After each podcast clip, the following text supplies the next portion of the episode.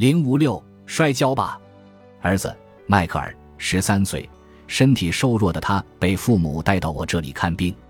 迈克尔的父亲是一位摔跤教练，但他儿子的皮肤和骨骼显然不够健康。为了治疗慢性扁桃体炎，迈克尔需要常年服用抗生素，还患上了克罗恩病。他的父母听说我能治好这种病，就把他带过来了。之前为了治疗克罗恩病，迈克尔不得不服用免疫抑制剂，但这些药完全不起作用，他不得不忍受出血性腹泻的痛苦。这个男孩为了治病，愿意尝试任何方法，包括放弃所有少年都喜欢的食物。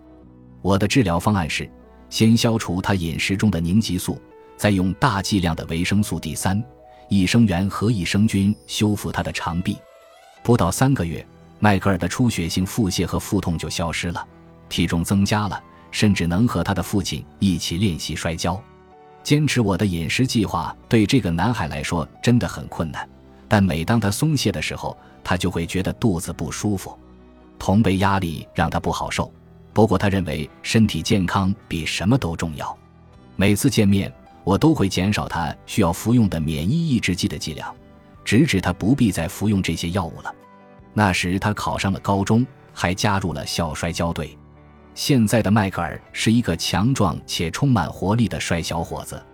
去年，他们父子俩来到我的办公室。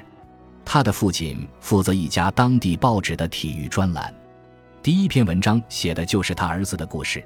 一个五年前还瘦骨嶙峋的男孩，如今竟然成了加州摔跤锦标赛的冠军。如今他已经是一名大学生了，还拿到了体育奖学金。